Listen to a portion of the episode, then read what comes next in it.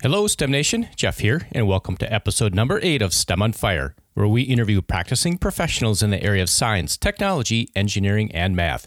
Let's start by thanking our sponsor, Audible, who is offering a free audiobook.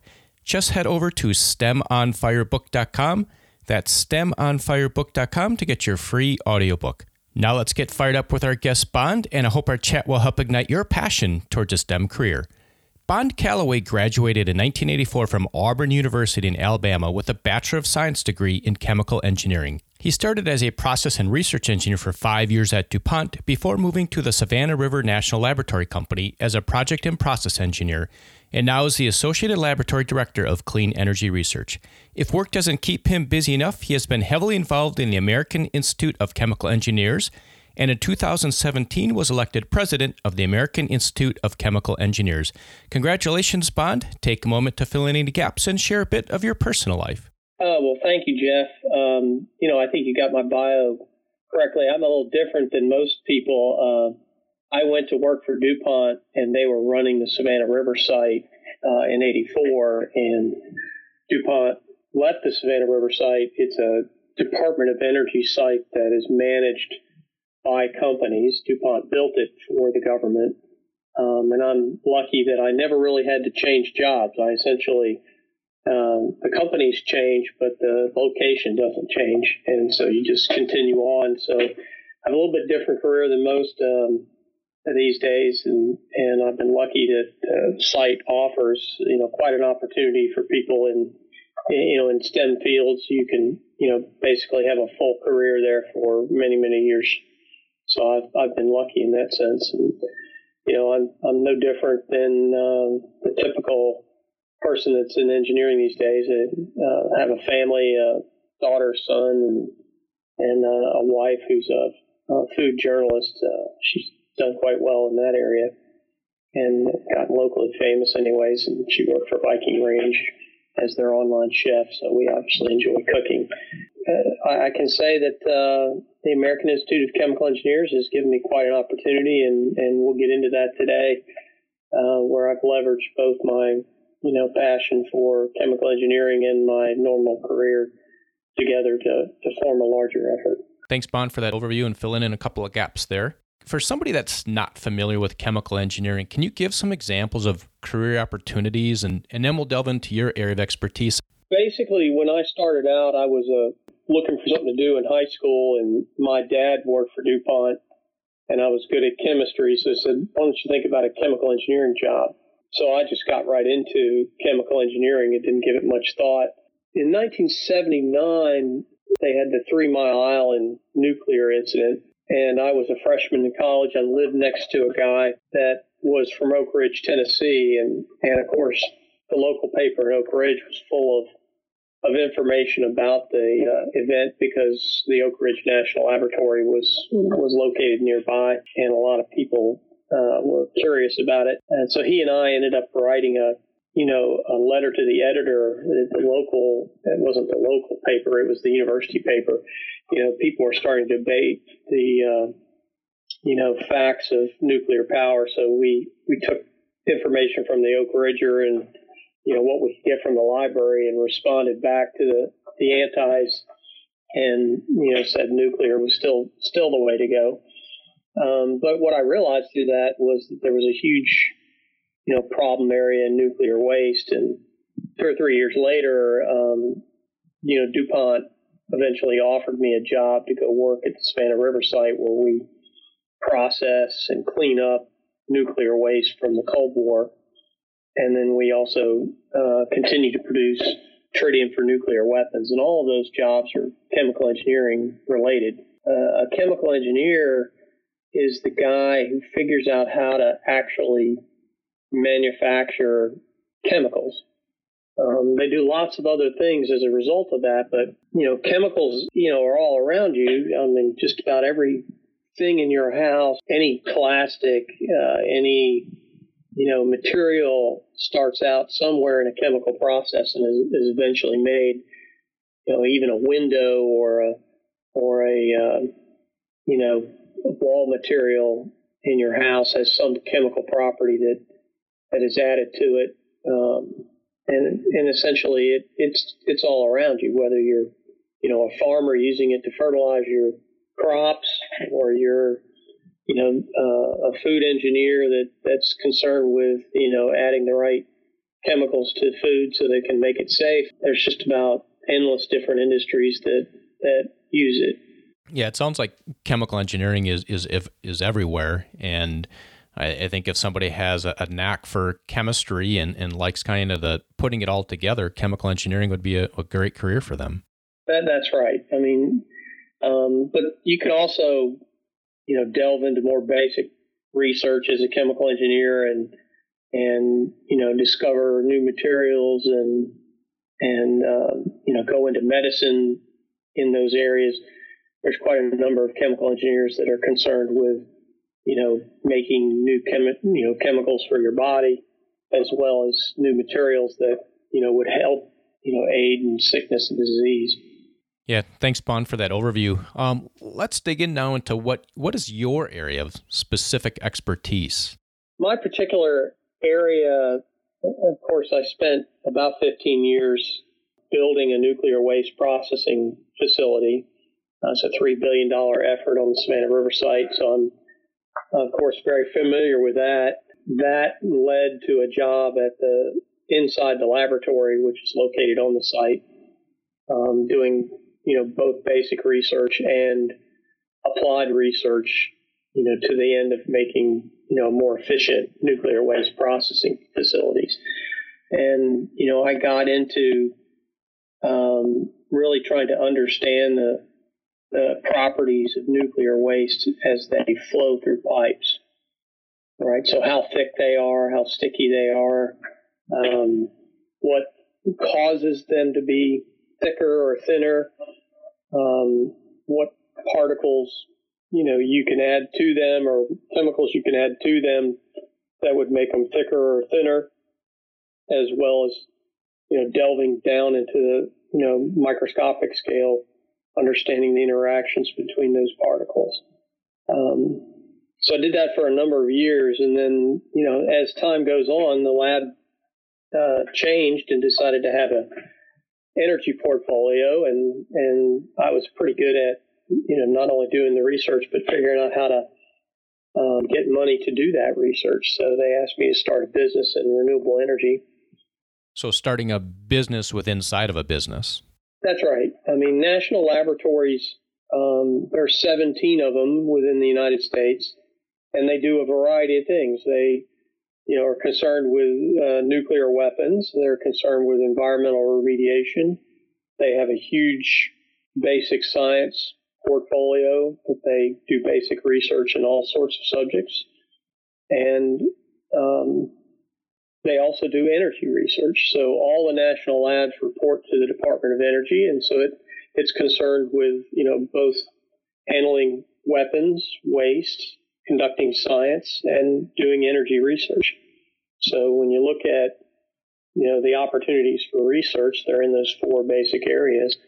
Um, we didn't have an energy portfolio, so they said, you know, as a national lab, we needed to have one, and and engineers being what they are, they have skills that can be applied not only to you know nuclear weapons and waste, but also to energy research. So we went off and did that, and today we we do solar energy research, we do hydrogen research. Um, we have a fairly extensive uh, electrical grid research program that runs through my department. And then we also have a nuclear fuel cycle, which is you know, how to make uh, nuclear fuel more efficiently. And we also do fusion energy research. Yeah, fusion energy. That's you know, if we can if we can figure that out, I think that solves a lot of the energy problems going forward. Well, we'll see. They're building a multi-billion dollar fusion reactor in France, and we're a part of that program, and and um, that stems from our expertise in processing tritium for nuclear weapons. It, um, fusion energy is is made with a reaction between tritium and deuterium. And so, since we understand a lot about tritium, we're a part of that program. Oh, that's that's really interesting.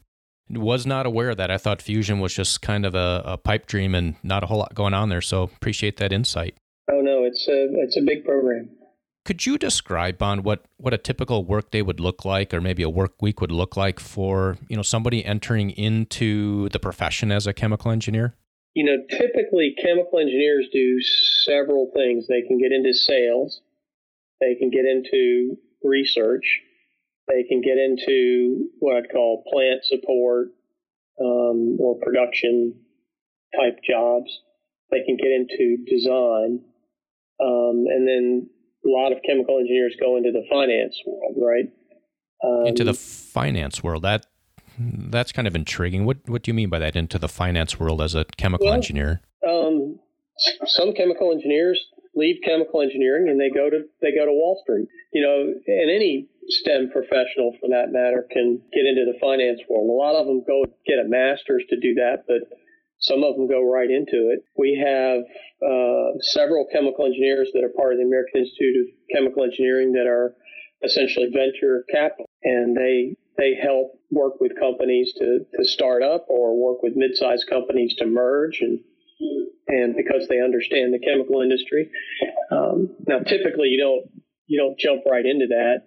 Uh, it's something that comes much much later, but um, people that go into the Wall Street business go right into financial analysis and use their STEM education to do that. But the typical chemical engineer um, that graduates with a bachelor's of science, most of them go into the plant support, production type jobs, and that's what we would do with them here at Savannah River.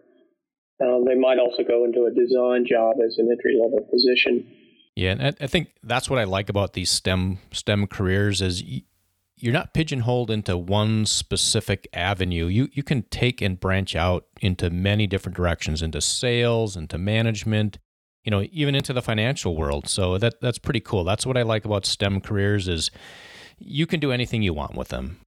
Bond, we're gonna we're gonna get really specific here. Um, we're gonna go into an area that that you're really fired up about in chemical engineering, and where do you see chemical engineering headed?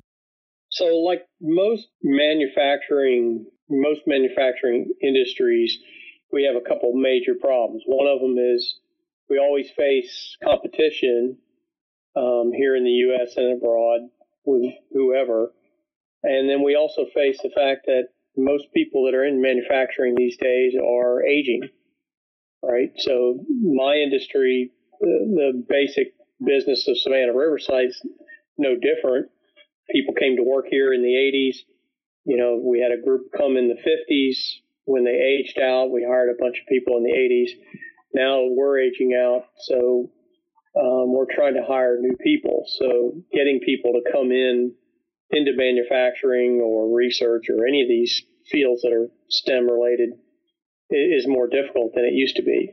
And principally because you know, um, while they pay pretty well, you face competition with the industries like you're in. So with Intel and you know Silicon Valley, they they can tend to pay a little higher. Uh, certainly, people go into the financial industry financial industry for the same reasons, and so lots of times, you know, getting people to go into the you know more traditional manufacturing research oriented positions is is tough. So you know, what we did at Savannah River uh, in collaboration with the American Institute of Chemical Engineers was we um, went after a government grant, uh, the Forward Manufacturing Institute, and that's called RAPID. Um, it's an acronym that you know basically stands for Rapid Deployment of Process Intensification Technology. Um, and by process intensification, it's learning how to reduce the size of a given piece of equipment or plant and get the same production rate out of it. And then it's also got a large educational component to it. So that government grant was uh, $70 million over five years, and it was matched um, with a little over uh, $260 million of private investment. And so the lab, in collaboration with 34 universities and 75 companies, are going to work towards advancing technology and education. Um, so this is part of a broader program by the uh, United States. They actually have established about 14 of these manufacturing institutes, and they're in all different fields. The administration, along with Congress, recognized they need to put an investment, you know, in manufacturing. Um, we're lucky that our oil prices are low, so that you know helps everybody in the manufacturing world stay competitive. Um, and we're going to, you know, double down on that particular natural effect by using government investment to spur innovation in manufacturing. So it sounds like the the field of chemical engineering is, is, is bright out there, and there's a lot of lot of opportunities, especially in the manufacturing side. Um, because the oil prices have, have drastically reduced as a result of the shale gas uh, revolution, manufacturing is coming back onshore, um, and people are starting to build bigger plants, and and so we have an you know a whole new generation of opportunity as a result of that. Yeah, thanks, Bond, for that. We're gonna we're gonna switch gears here a little bit, and we're gonna move into an aha moment you've had. So, if you could take us to a moment in time, Bond, of an incredible aha moment you've had at work or your personal life, and tell us a story and how you turn that aha moment into success. You know, there's always a few of those in a 30 year career, but thinking back on you know an aha moment, um, sort of mid career we were having problems. We had just started up the plant that I was building for the you know first ten years of my career, and it was having all sorts of problems with production. We had hired a couple consultants to help us, and they suggested that we used a, a neural network uh, piece of software to analyze the process. And what it really does is it looks at the inputs and outputs that you can measure and tells you which ones are the most important um, without really a whole lot of work. Um, you just have to feed it data, and it, it you know does the work for you. Um, but you know that technology, you know, really was just getting started in the 90s, and it's now resulted in what you call data analytics and big data. Um, but the aha moment for us was, you know, convincing everyone that you know, hey, these were the most important variables, and and using that particular piece of software to do it, um, that led to uh, an understanding by myself that I enjoyed doing more than just, you know, understanding a process and being a production engineer. That I like to delve a little bit deeper into things, and um, as it turns out, the we published a paper on that that work, and and the lab hired me as a researcher as a result of that. So, you know, from my point of view, the understanding that what I really like to do is investigate new things and always do something new was the aha moment for me, as opposed to, you know, being the guy that, you know, every day comes to work at, at seven, leaves at five, um, I was more the you know type of person that wanted to be a little bit more innovative, uh, work a little bit differently, and think differently about something. Yeah, and I, th- I think that's important, STEM Nation. If you, you got to think differently when you're in your career, and those those are the folks that really advance. If you, if you if you just come in and just hang out, do what you're supposed to do, you know, you'll have a good career, but if, if you think differently, you're going to provide so much value to your employer and they're going to appreciate that and they'll reward you for that. Now, let's turn our attention into a topic that's probably front and center on a lot of the, the STEM nation out there as they're juniors, seniors in high school, and they're going to be heading off to college. So, Bond, if you could take us to a, a time when you were 18 years old, heading off to college, what is something that you wish you knew back then, or even knew back then, that you think would help our STEM nation? Well, we didn't have the internet back then that would allow you to, you know, search and say what are the jobs that chemical engineers do, right? And I'm not even sure that the the um, you know that even if you you were 18 years old and you know the internet can answer lots of questions that you would be trained enough to really you know research the question. Um, and and what I would say is that you know, early on in your, you know, as a freshman in whatever degree field you're in, is try to pick up the skill to learn about something new and really try to answer the questions on where you're headed. um, because you just don't realize all the opportunity that you can have with a STEM education. Um, I had no idea that uh, somebody in STEM could could go to Wall Street, right? Um, right, I agree. Uh, I didn't, you know, while I knew my dad was in in tech sales, I knew that you could go into tech sales, but I didn't really understand what a a chemical engineer did. So those people who get a work opportunity, um, I was lucky enough that the co-op experience I had, I had a research experience, I had a plant, three plant experiences, so I could at least see those, and then I had, you know, the sales experience. Um, but just because you go through four years as a chemical engineer doesn't mean that you necessarily have to do that right? You can explore a completely different field. Um, and so I think the easiest way to do it is to try to find somebody that's a, a more experienced than yourself to ask these questions to. Um, and you know that's why the STEM Nation is a is an interesting endeavor because it offers you the opportunity to engage in people, engage with different people that have different experiences most people in STEM don't realize they can join a, a national society as an undergraduate, and that offers opportunity as well to to interact with people that are you know 30 years of the career that you can you know basically ask that question. You know, what would you do if you were me? And trust me, anybody that's you know, if you're asking that question as a freshman, that would really help you.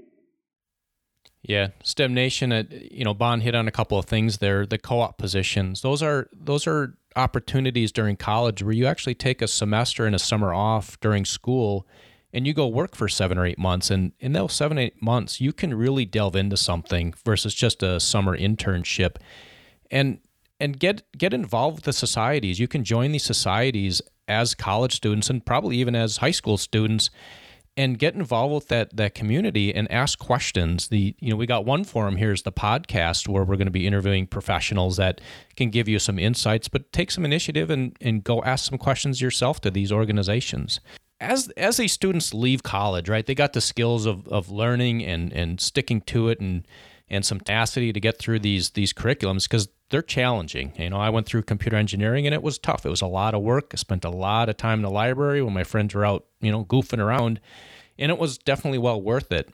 But transitioning into the, the work environment, what are some extra skills or attributes you think these STEMers will need to launch a, su- a successful career? Um, well, I think the opportunity to present in front of people is something that's very important that you should do as early as possible in your in your um, career.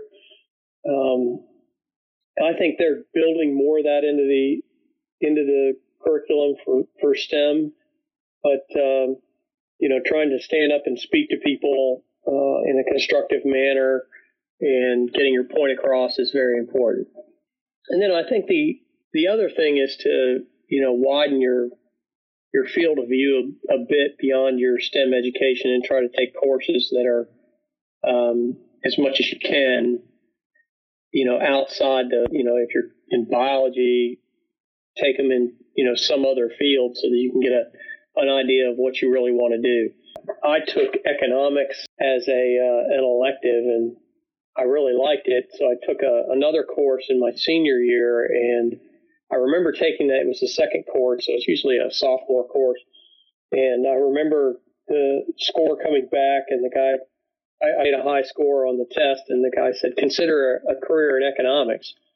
And I liked economics enough that I probably should have, but I was in my last quarter of chemical engineering, and I, you know, I didn't think to myself, well, I could go off and get a master's in economics, and and this is what I could do with it, right?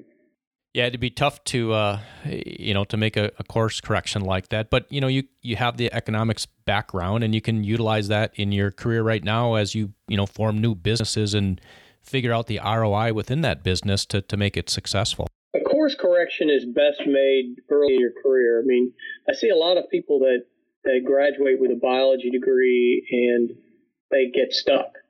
Right? There's not a lot you can do with that, and it would be better off you'd be better off going back to school and incurring debt to you know, further that STEM education, um, either in that field or, or in another one, than you would be to just terminate with that that biology degree.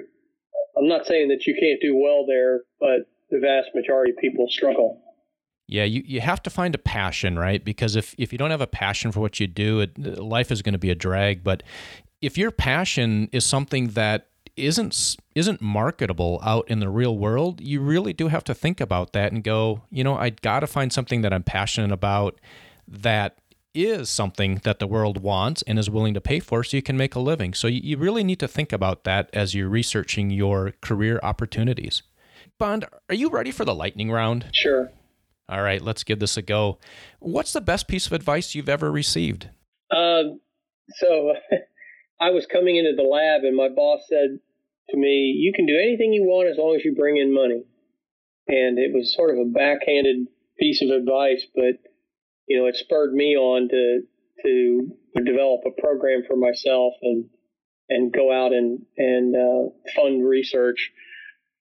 Um, what it was really trying to tell me is, if you don't get funding, then you know you're going to have to go back to the plant. And so that's not something I wanted to do. Now he he was to regret that advice that he gave me because when I did finally bring in enough money, he wanted me to do something, and I said I don't want to do that. You told me I could do anything I wanted to. and he goes, "Yeah, I wish I had never told you that." But um, that that was a, a, really good piece of advice. He, you know, he he was basically telling me that you know research is important and doing the research is important, but it's just as important to be to go out and get funding in in your areas of interest. Thanks. Hey, personal habit. What what kind of personal habits that do you have that contributes to your success? Uh, so I, I live by my phone these days because I travel a lot. So um, you know, making sure that all my meetings are in my um, you know iPhone and iPad calendar is is 100% the way I stay on track. So. Yeah. So this next question of your favorite internet resource or phone app, heck, yours might just be the phone is your favorite internet resource or application. Well, I, I like, uh, frankly, I like TripAdvisor because I'm my number one thing is to try to figure out some healthy place to eat on the road, and I use TripAdvisor to do that. Okay, yeah, TripAdvisor. I would have never guessed that. Hey, one book. If you could recommend one book for STEM Nation, what would it be and why? Um, so I like Daniel Yergin's The Quest, uh, Energy Security and the Remaking of the Modern World. So Daniel Yergin is, works for IHS, which is IHS Global Insights does energy research um, for the financial industry and for others. Um, they they do quite a bit of things, but Daniel Yergin is a, an economist that uh, runs a portion of IHS. And in that book, he really gives you a good overview of how the energy world works. All right, hey STEM Nation, for you chemical engineers that may have an interest in that, go go pick up that book and uh, give it a go, and uh, that might excite you even further into the chemical engineering career. Bond, as we wrap up here, can you share a parting piece of guidance for STEM Nation, and then we'll say goodbye. You know, I, I think if you get into the STEM field and and you actually have a passion for it, that uh, a national society is a way to widen your network and horizons, and it's certainly done that for me um, I've been able to, you know, not only just volunteer my time as president, but also leverage the capabilities of a society to bring people together, um, you know, for a common cause. And that's that's something that most people that go into the, you know, they go, they know that it's a coursework they have to do, but the um, professional societies do offer uh, that networking opportunity that you wouldn't have otherwise networking is so important. I think once you get your first job and even helping with your first job is is your network. You're going to find positions and opportunities in your network. So start networking early in your career. You know, start doing it in college, maybe in high school, start networking and I think that will help you launch your career. And with that, Bond, we'll say goodbye. All right. Well, thank you, Jeff. I hope you enjoyed our discussion today with Bond head on over to stemonfire.com to subscribe to the email list to keep up with the latest happenings. And be sure to subscribe to the podcast on iTunes, Stitcher, or Google Play. Tune in next week where we talk with Brett, who is an industrial engineer focused on analytics. Until next time, I hope this chat has helped ignite your passion towards a STEM career.